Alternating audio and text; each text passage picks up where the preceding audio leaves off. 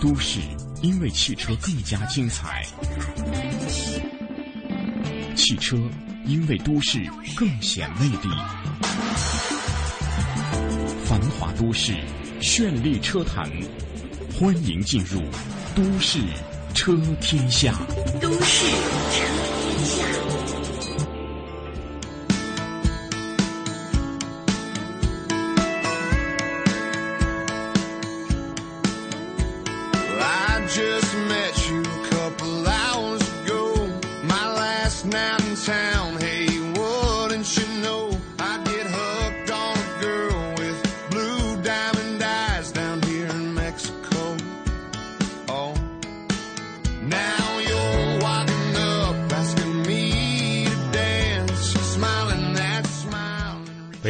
九点零三分，欢迎您继续锁定中央人民广播电台华夏之声，收听《都市车天下》。大家好，我是大为，各位好，我是阳光。嗯，今天周五了，那么在北京呢，一场应该说是迟到的春雨过后，天气是渐渐的有一些凉意了。但是这不会阻止大家周六周日出行的步伐。我想今天很多朋友在周五上班的路上都有点群魔乱舞和心情非常的春意盎然的感觉，因为毕竟。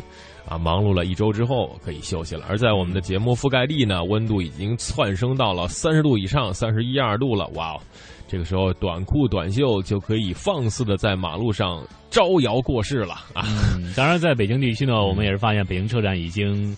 即将拉开帷幕了，嗯，然后这一车展呢，也是汇集了众多大家所呃愿意看到的车型，愿意看到的美女，愿意看到的长腿欧巴，嗯，有很多，嗯，很多朋友知道我要去车展做这个媒体日的采访，因为那天的人很少，而且像什么所谓的欧巴们呐，所谓的教授们呐，所谓的这个美女们呐，都会在那儿集中体现，让我纷纷照相。我说这个照相的工作，你们可以在网上随便的搜寻，都可以看到。我还是做我的本职工作，为大家把全球呃全球的车企基本上都会在北京车展上亮相，而且我看到的资料是有一百一十八款新车将会在北京车展隆重的推出。但是跟各位朋友说一下，如果各位在北京或者是想来北京看车展的话，尽量的坐地铁，而且地铁呢直接下了那个地铁站顺义线。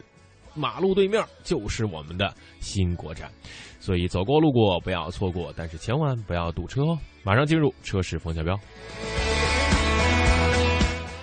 首先关注一下公务用车，中国政府网十七号发布国务院关于落实政府工作报告重点工作部门分工的意见。意见提出，今年启动公务用车制度改革，由发展改革委牵头，国管局、财政部、中央编办，人力资源社会保障部、审计署等负责。在今年的三月五号，国务院总理李克强在十二届全国人大二次会议上，代表国务院向大会做政府工作报告。在提到二零一四年的重点工作时，表示要严格执行约法三章。政府性楼堂馆所一律不得新建和改扩建，财政供养人员总量只减不增，三公经费只减不增，启动公务用车制度改革。好，我们再把目光转向北京车展，我们来先做一个详细的介绍。即将于四月二十号开始举办的北京车展，再次吸引了全世界的目光。根据组委会的介绍，二零一四年北京车展共有十四个国家和地区的两千余家厂商参加，全球所有跨国汽车公司都将在北京车展。定位于这个全球最重要的 A 级车展，共展示车辆一千一百三十四台，全球首发车一百一十八台，跨国公司全球首发车三十一台，跨国公司亚洲首发四十五台，概念车七十一台，新能源车七十九台，有的企业甚至推出了两台以上的全球首发车，再次刷新了北京车展的记录。同时，商用车及零部件企业也集中展示了最新的前沿科技产品以及汽车零部件工业的发展趋势。那么，全球几乎所有的跨国公司都是将在北京车展作为了除本土车展之外的全球最重要的展会之一，比如宾利、兰博基尼、布加迪、法拉利、玛莎拉蒂、阿斯顿马丁、保时捷、劳斯莱斯、路特斯等著名品牌。哎呀，我我怎么觉得 念的好值钱呀？和其他顶级豪华改装品牌如吉姆西呀、科尼赛克呀、巴博斯、新克特、乔治巴顿、中美世家、泰卡特、PGO 等悉数参展。同时呢，以房车代表为呃为代表的这些引领时尚生活方式的汽车产品也是将会有所精彩呈现。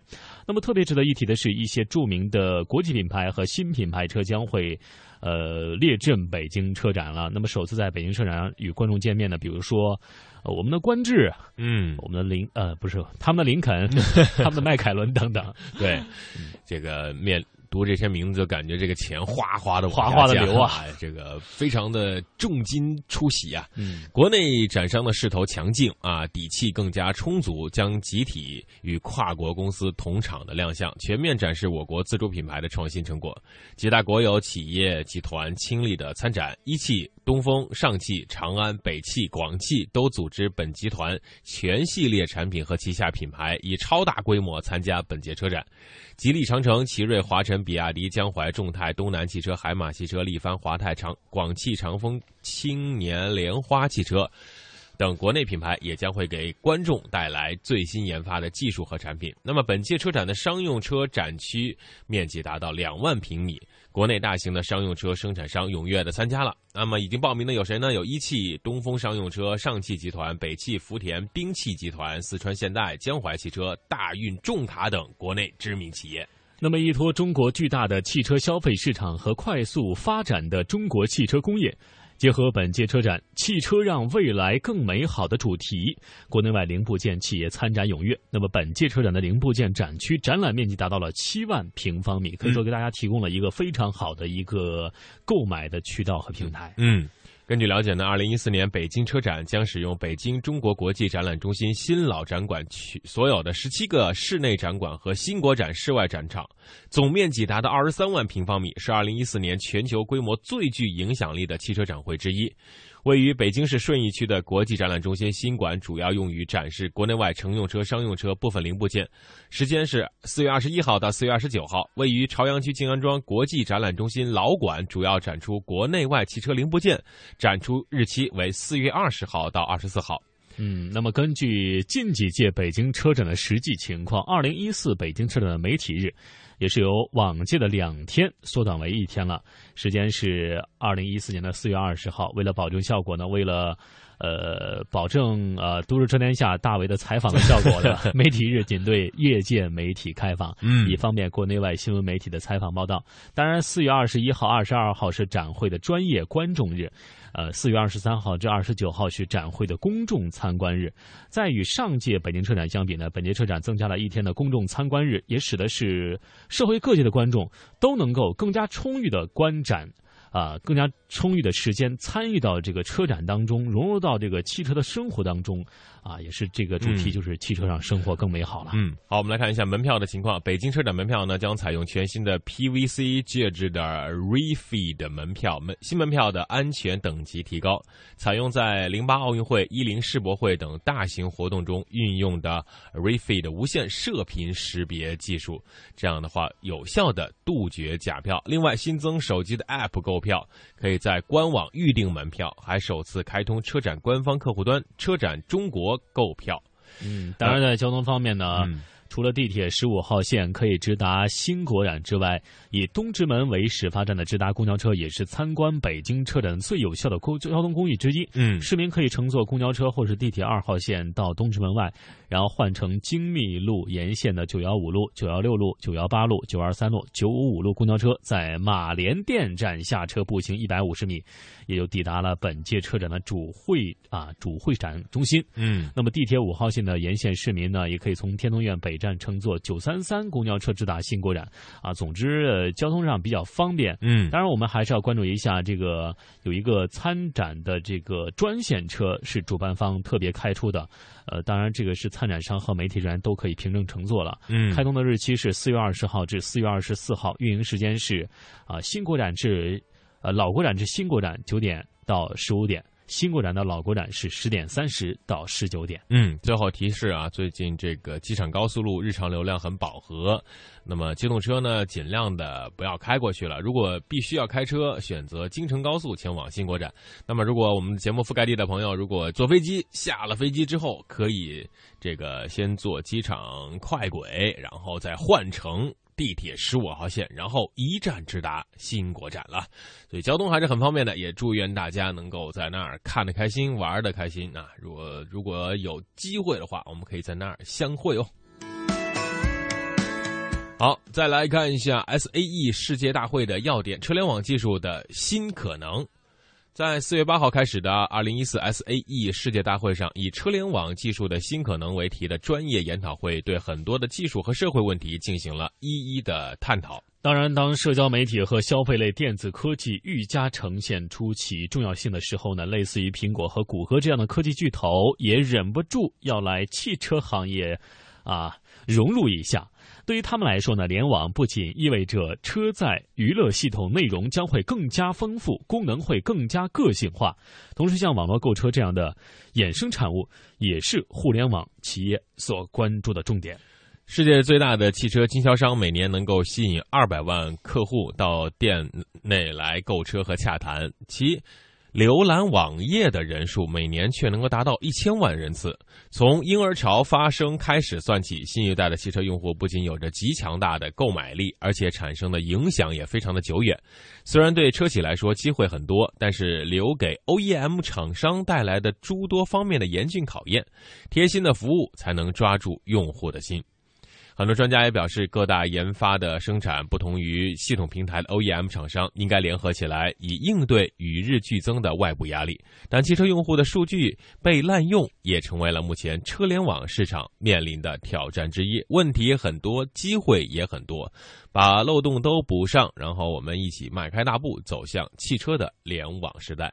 好的，以上是车市风向标的内容。一段音乐和广告之后，将会进入到汽车问答的环节。Waking up on the beach, if you know what I'm saying.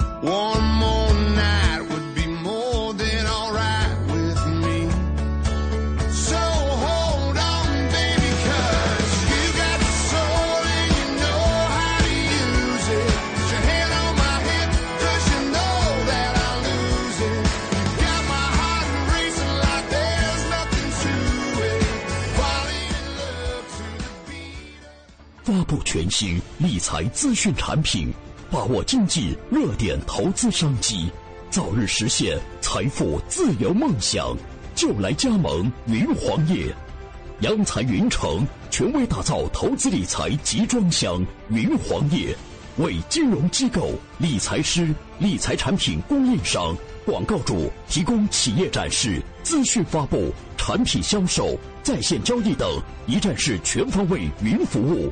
登录三 W 刀 C A F N 刀 TV，或下载央财云城安卓手机客户端，随时随地分享权威信息，随心所欲把握投资商机。云黄页，口袋里的金融云服务商城。三 W 刀 C A F N 刀 TV，央财云城，一城在手，财富尽有。客服热线：四零零六幺二八二幺八。车天下汽车问答。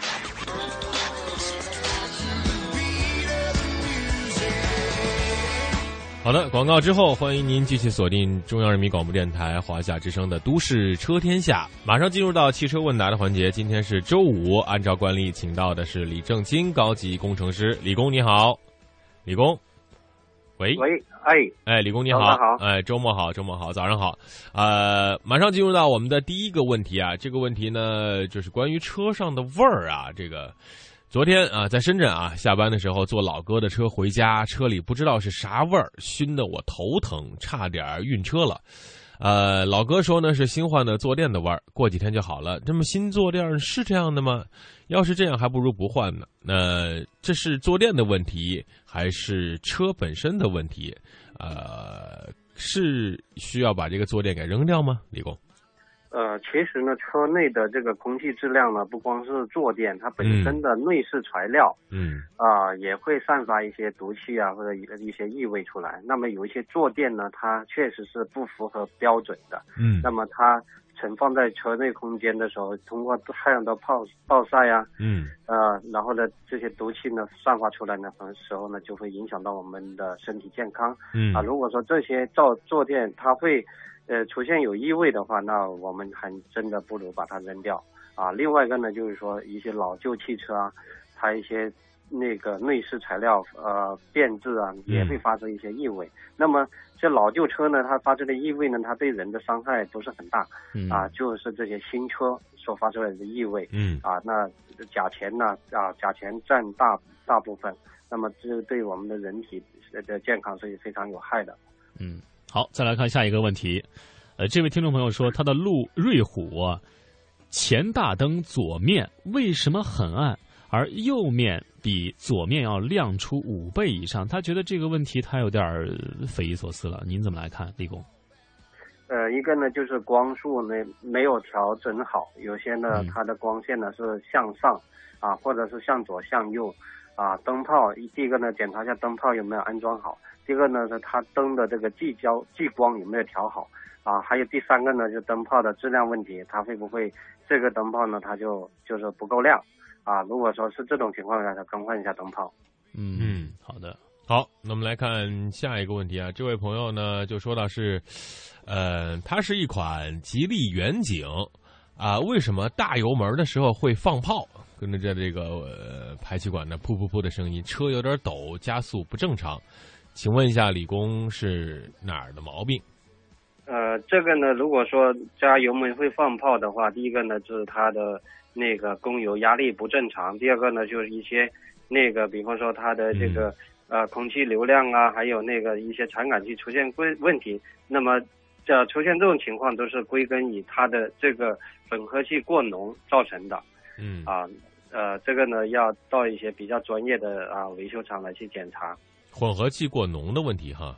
对，嗯，好嗯，来看下一个问题。这位听众朋友说，他的刹车时啊和过凹坑时，他的车的左前方当当响，哎，像他他说这像骑着驴一样，这是什么怎么回事？这个呃，有两种情况，第一个呢就是那个减震器的顶胶老化，然后呢造成呢呃有异响啊。嗯第二个原因呢就是呃平衡杆的那个吊臂啊松动也会出现这种响声。那么这种响声呢跟跟公响的，那另外一种响声呢它就铁碰铁的那种响声，铁碰铁的那种响声呢多数为啊是减震器的顶胶啊老化造成。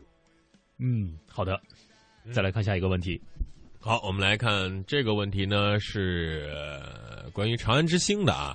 二零零三款的电喷面包车，现在打着火之后呢，不加油，过一分钟后会自动熄火；加油门呢，加不上也熄火，这怎么回事？我换了分电器，检查了线路，熄火的时候发现电脑出来的线路电压不稳定，一跳就熄火了。求这个李工给出个主意，支个招。呃，首先呢，检查一下就是它的那个呃电脑会不会接触不良啊，呃过热了以后出现一些呃异常。另外一个呢，就看它的那个呃怠速马达会不会有出现问题啊、比方说它那个工作不良的时候，你踩油门，它这个呃怠怠速马达的这个阀门它打不开，嗯，那么也会出现情况。那么如果说出现电电路的问题嘛，就是主要是呃一个电脑它还有一些那个传感器啊，这个呢就是说出现这个问题呢，其实解决解决起来的话并不难。那么就是我们要找一个比较正规的，有有那个啊诊断电脑的地方来去嗯检查一下，比较啊比较容易解决问题。嗯，再来看这位听众朋友，他的这个铃木羚羊节气门漏气会出现什么情况？他是自己拆卸了一下，而且清洗了节气门，也没有换这个密封胶垫儿。他觉得自己这个事情做的胆子有点大，现在有点后怕。李工，您给分析一下这个问题会产生什么影响？呃，如果节气门漏气的话，呃，那它肯定是会造成怠速不良。嗯，呃，另外一个呢，就是我们一般拆卸节气门的话，呃，如果没有换那个密封圈的话，造成这个漏气的这种概率不是很大。如果说这个节气门的盖那个垫片是纸的，那么如果纸没有破的话，啊，装上去一般情况下不会漏气啊。那会不会漏气呢？要看看它的怠速不稳不稳呢？会不会是我们在发动车的时候呢，它有没有一些吸气的那种声音呢？嗯嗯，好的。好，我们来看下一个问题啊。这个问题呢，这个呃说啊，还是关于这个呃三元催化器的话题。他说，这个我的这个汽车三元催化器好像断了，会不会堵着这个排气管？是堵在哪儿了？中间还是尾部？呃，三元催化器呢，就是我们的排气气管下面的那一节，嗯啊，就是三元催化器。那如果说里面的那个芯断了以后呢，啊，如果它碎得很厉害的话，它就会造成排气的那个堵塞，而且呢，就是排出来的尾气呢会很臭，因为它的三元催化器已经不起作用了。啊，像这样的话，一般去过年检的时候呢是都过不了。啊，那我建议呢还是更换一个就是的三元催化器。啊，如果不更换的话，第一个呢，一个对我们的环境有非常的那个影响，啊，排出的废气是很臭的。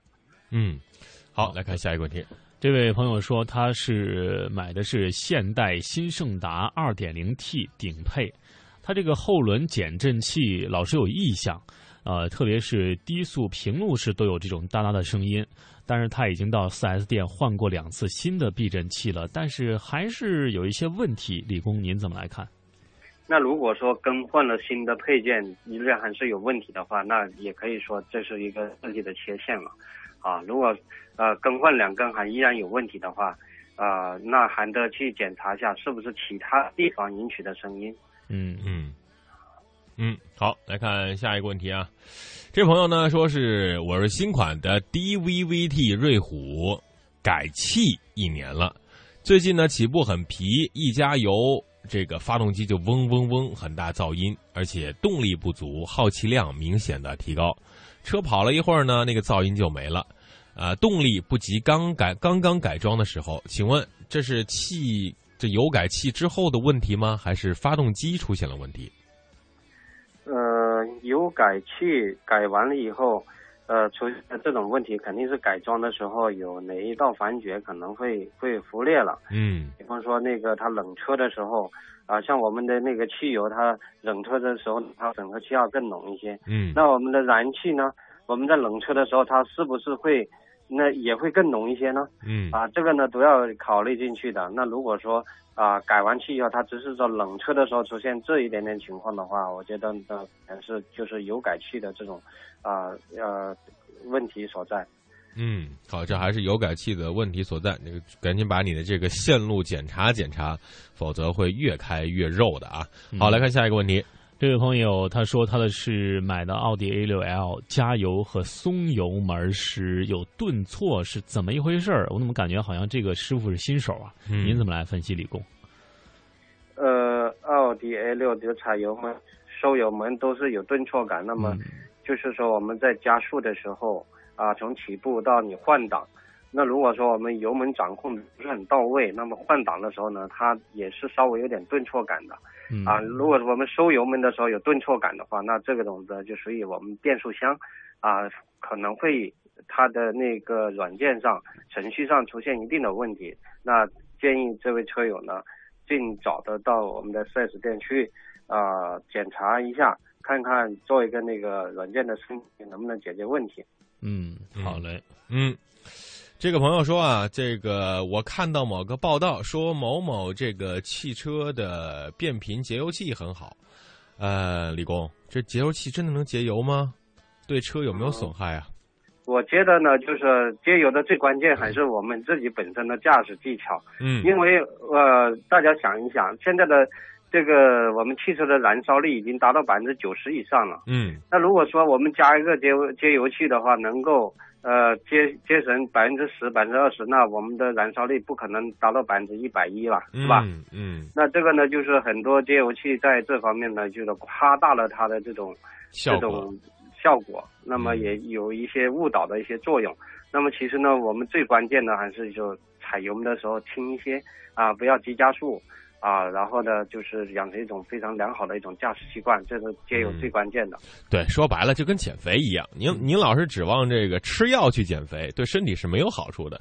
归根结底还是得靠你自己的运动啊，迈开腿，管住嘴啊，跟开车一样，您把这个油门和刹车控制的非常好，呃，应该是可以非常的节油的。别急刹急起，这样对车辆和对这个经济、对环保都不好。来看下一个问题。这位朋友说，他的这个二 V 四首保有两个月了，排气管有异响，就是那种噗噗的声音，呃，比首保之前声音大多了，发动机声音也大了点儿。李工，您看怎么回事？呃，排气管突突的声音的话，一个呢要看看它的这个就是怠速会不会有异常的变化，比如说怠速偏高啊，啊，另外一个呢就是呃排气管是不是它的外面的那种那个啊吊胶啊。啊，有没有松动啊？会不会挨到一些这个隔热板啊？这些这情况啊？嗯，好，再来看下一个问题。好，我们来看下一个问题呢。说这个我这车呀，嗯，感觉在刹车的时候，呃，前后会不会出现这个刹车片左右两边出现不平衡的情况？如果出现这种情况，会造成什么后果？我该怎么办？呃，刹车刹车片，如果说我们刹车的时候左右刹车不平衡的话，那么它一个呢会跑偏，啊，但是我们现在因为有一些 ABS 装置的话，嗯，啊，那么如果说你这边的制动力过大，那边过小的话，那么它通过 ABS 也那个起到一定的作用，来去保持我们的车辆保持直线行驶，啊，呃，保持直线停车，啊，那如果说那个呃。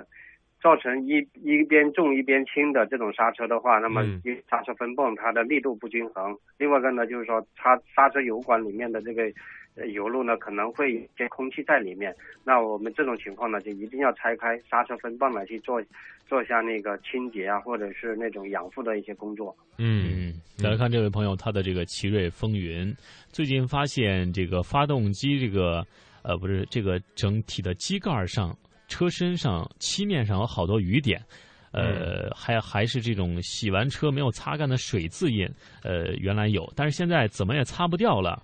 李工，你有什么办法没？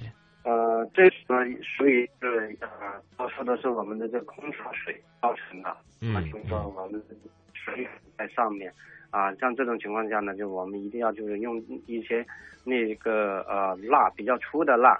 啊，来去打蜡啊，可以解决问题。但是，一些手工蜡这力度不够的话，啊，那可能就那个操作起来也是比较困难啊。最好是去抛光打蜡一下。嗯，好的，好，看看时间，今天的问答环节到这里，非常感谢李工，我们下周五再见，周末愉快，谢谢您，再见，再见。二零一四同城金融云服务领航者央财云城强势登陆，登陆三 W 刀 C N F N 刀 T V。或下载安卓手机客户端即可注册财富共享。这里有权威专业的投资机构，这里有热门抢手的理财产品，这里应有尽有。入驻央财云城，共创财富未来。央财云城，指尖上的金矿。打起竹板迈大步，眼前正是吴哥窟，高棉威武的古建筑，游客攒动人无数。突然眼前一模糊，好像出了什么飞行物，原来是烟头烟盒齐飞舞，中华二字挺醒目。往前走，向前行，有位老乡面前停，惊天动地一声喊，吓得路人直机灵，全都无心看风景，生怕这人得疾病。定睛观瞧，仔细看，担心指数降为零。原来他拿着手机聊着天张嘴闭嘴行行行。出游休闲又浪漫，陋习虚改不能惯，糊涂乱抹讨人嫌，随地乱扔惹人厌。遵守规定去游玩，习俗禁忌别冒犯，加塞抢座不雅观，国人的荣誉记心间。出游礼仪是典范，入乡随俗当为先，当为先。出游讲礼仪，入乡要随俗，讲文明树新风公益广告。生命总在不经意间转向下一个街角，机遇擦燃青春，点亮整个梦想天空。我们在寻找这样的你，热爱主持，充满能量，与众不同。中央人民广播电台央广网二零一四全国大学生主持人大赛火热开幕，报名即将启动，详情请登录三 w 点 cnr 点 cn。我要让全世界都能听见我的歌声。我们想为小朋友开设冰上芭蕾课。我想给失独老人一个温暖的家。我们要组建自己的话剧社。收音机前的你，梦想又是什么？中央人民广播电台香港之声携手香港青年交流促进联会，共同推出“梦想舞台二零一四”，为你筑起梦想的平台。即日起至五月十六日，用文字、声音、图片、视频等各种形式分享你的梦想故事，就有机会赢得共十五万港币的圆梦启动金。行动起来吧！为我们的梦想注入生命力。详情请登录中国广播网三 w dot cnr 到 cn。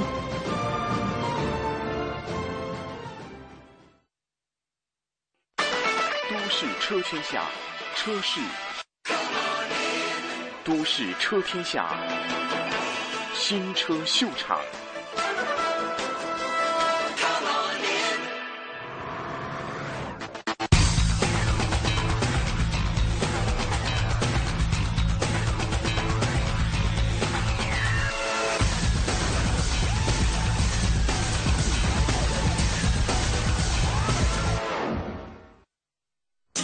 在中国，SUV 市场的火爆就不需要我来废话了。特别是紧凑型这个级别，无论是欧系、美系、日系、韩系，只要有个 SUV 的壳子，销量一般都差不了。但凡事总是会有些少数派，就这么一款车，品牌还算不错，个头很大，空间超实用，四驱通过能力也很强，可是销量就是非常的惨淡。可能大家心里都有谱，我说的。就是奇骏。从奇骏的名字，我们不难读出，厂商多多少少都期望着它能有着骏马一样的外观。可惜，一直以来这货长得真心不怎么好看，尾部臃肿，轮圈显小，侧面线条生硬，却又没带来什么力量感。而今天我们要试驾的新奇骏，可谓是摇身一大变，尤其是侧面。优雅又不失厚重，比老款协调太多了，而大灯组也变得更加锋利年轻，尺寸依然是优势。在紧凑型 SUV 里，无论是长宽高的数据，还是实际观看的效果，都会觉得它明显要比翼虎、途观这类正常的紧凑型 SUV 大上一号。轴距比起老款也有了七十六毫米的增长。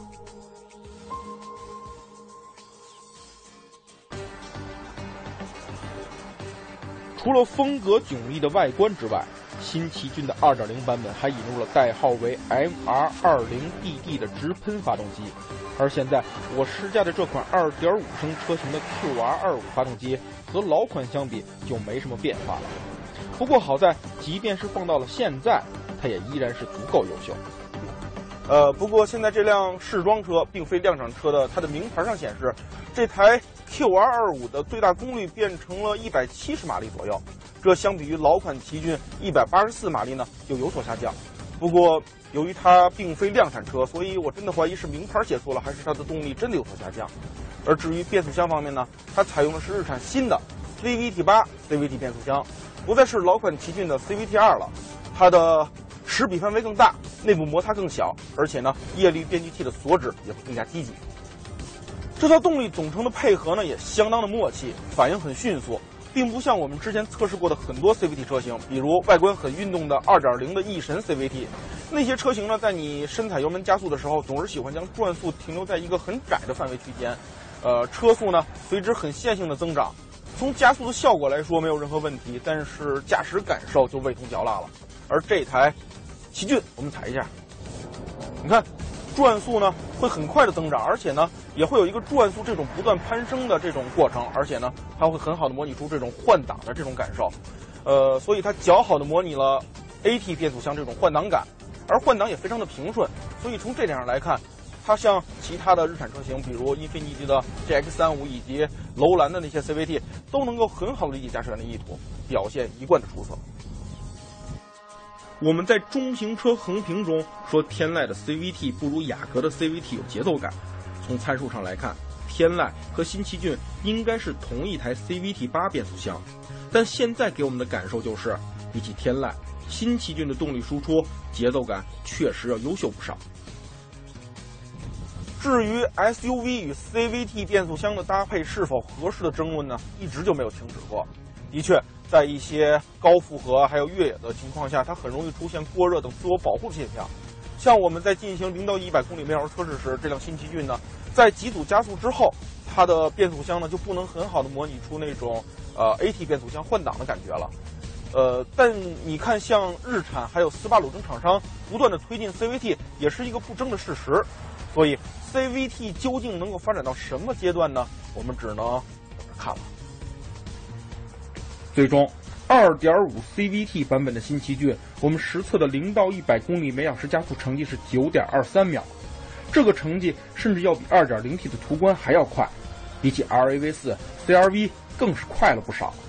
我们有机会实地体验到了2.0 CVT 版本的前驱车型。是的，新一代奇骏放弃了全系标配四驱的做法。更务实的为入门级消费者提供了两驱版本的选择。说句实在话，2.0和2.5在城市工况下并没有很大的区别，并不像马自达 CX-5 那两种排量开起来差距那么明显。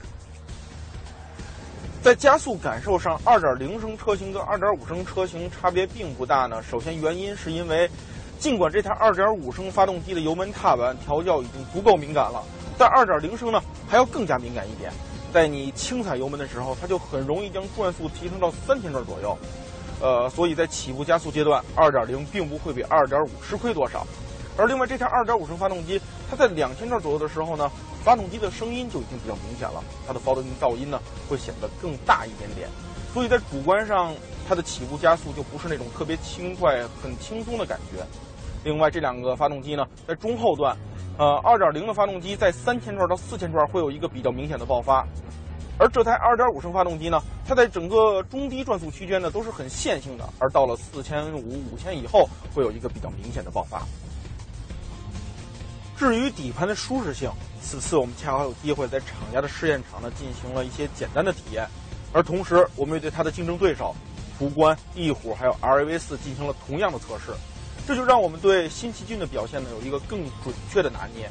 呃，首先呢，在这些短坡的路面、细碎的石子路上，奇骏的表现是最好的。像我在过这些颠簸的时候呢，你摸车里的任何一个部位都不会感受到一丁点儿的震动。所以这就说明，通过它的轮胎还有悬架，能够将这些细碎的颠簸完全过滤掉。呃，所以在短波路面，它的表现真的是非常的不错。在面对中等高度的馒头包这样的路段呢，主要考量悬架在压缩、呃拉伸、回弹过程的这个过渡过程。新奇骏表现的还是很自然，比较舒适。而在模拟下马路牙子的路段时呢，它的表现呢就稍微差了一点。在面对突然出现的纵向冲击时，会显得比较生硬。毕竟它不能将悬架调得像天籁那样完全的向舒适性去妥协，这对于一辆底盘较高的 SUV 车型来说还是比较危险的。在比较激烈的驾驶情况下，由于场地空间有限，我们没法正常的做绕桩，我就暂时在没有桩桶的情况下体验了一把。底盘的支撑力度还算不错，重心转移也很自然，没有多余的摆动。以 SUV 水平来考虑，还是很让人满意的。新奇骏还加入了一套叫做 YMC 的动态扭矩控制系统，理论上可以提升它在山路的大角度攻弯性能，但对于这种简单的绕桩模拟测试。暂时我还是无法体会出它有什么明显的作用。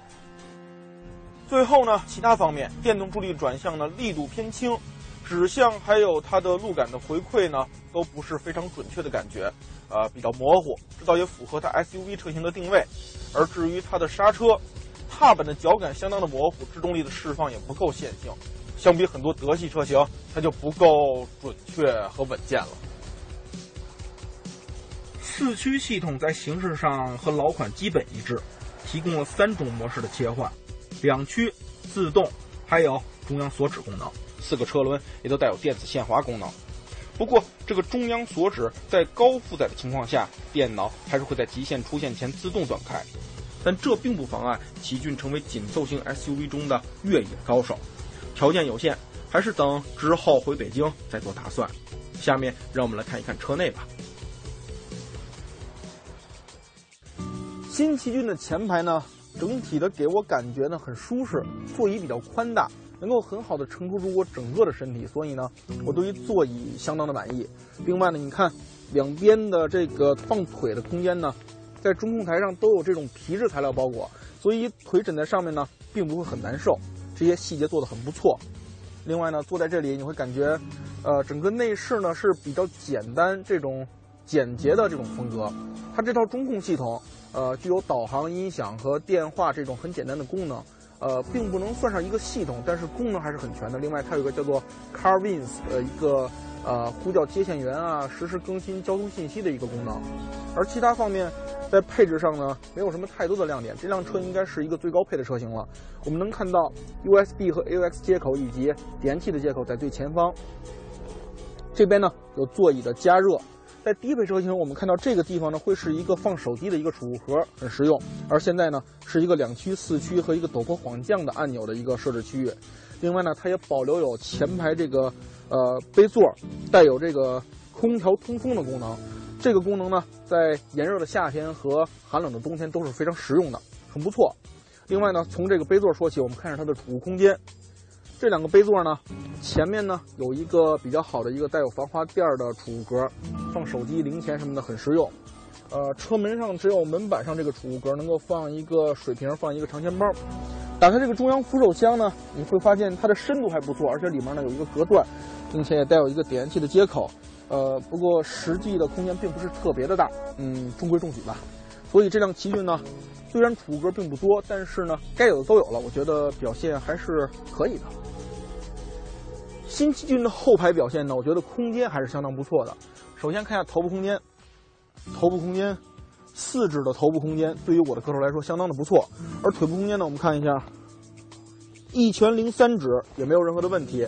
呃，并且呢，全景天窗，所以坐在这里呢，觉得空间呢很敞亮，完全不会有任何压抑的感觉。不过，尽管它的座椅呢，这个坐垫和靠背呢都很柔软、很舒适，但是坐姿我觉得存在一点点的问题。首先，这个坐垫的长度呢，你看，并不是很长，而且呢，它没有一个上扬的角度来承托住你的大腿，所以我觉得我的腿部的支撑呢稍微差了一点。而它靠背呢也不能调节角度，只有这一个姿势，我会感觉。坐的有点过于直了，有点过于往前，所以腿部没有支撑，下面往前，整个呢有一种这种窝着的感觉，所以呢，我觉得这种坐姿让我感觉并不是十分的良好。而至于它的储物空间方面，没有太多可说的。呃，后边有一个背带，门上有一个能放饮料的一个储物格，打开这个中央扶手看一下，很宽，但是呢，这样设计的两个杯座呢。你如果放水的话，就没有地方放胳膊了，所以我觉得不如再转一转，角度会更好。而且你看，对于我的个头来说，这边的高度正合适，但是呢，这边会显得稍微低了一些。所以空间还不错，但是我觉得细节上还有值得进步的空间。新款奇骏的高配车型呢，它搭配有感应式开后备箱门的功能，不过它并不像很多其他车型，其他车型呢都是经常使用踢脚式开门。而它的感应器装在了牌照架的上面这个位置，当你拿重物的时候，在这儿扫过，必须得感应器能够感应到你的动作才能打开。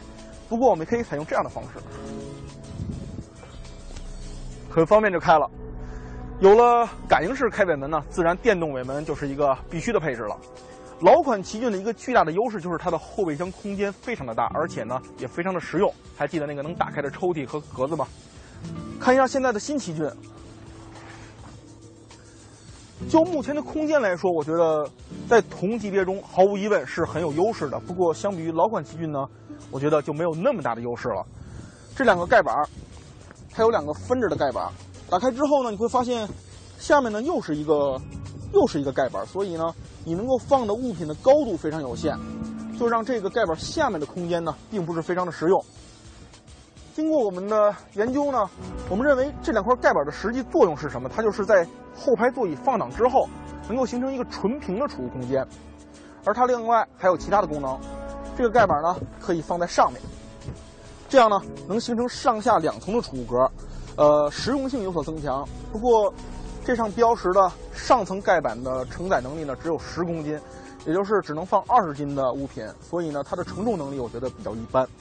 而打开这个盖板之后呢，我们看下最下面，这个很平整的一个储物格。在打开它之后呢，我们就能看到备胎了。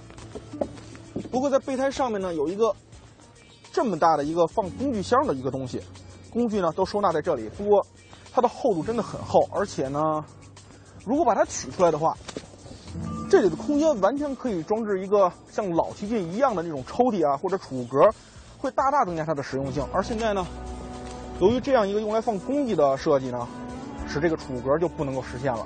我觉得这些工具还不如弄放在它的两边，这样会大大提升它的后备箱的实用性。而它的备胎呢，也是一个非标准尺寸的小备胎。体验结果呢，我觉得在同级别中。它的后备箱无论是空间还是人性化上都很有优势，不过相比老款奇骏，它的确退步了。这次测试呢，我们也请来了老款奇骏，不过由于时间有限呢，我就不一对一的针对性的进行对比了。相比于老奇骏，它在外观上的改变无疑是最巨大的，年轻、动感、流畅了很多。而相比于老款车型，它在后备箱的利用还有前排空间的利用上，无疑有了很大的退步，但它也依然是同级别中的领先水准。而在后排的空间利用上，它比老款奇骏还有所进步。而至于我们大家最关心的四驱通过能力，很抱歉，我们并没有能够进行体验。但从厂商的反馈来看，新奇骏的四驱通过能力也毫无疑问会是它最大的卖点之一。而且新奇骏如今还加入了两驱的车型，再搭配上这个外观，这一切都说明着它在向更主流的车型靠拢。老奇骏无疑是一个很有特色的车型。但有时候有特色就意味着很各色。如今改头换面的它，真的能否在竞争最激烈的紧凑型 SUV 市场上分得一块蛋糕吗？您现在收听的是《华夏之声·都市车天下》，欢迎您继续收听。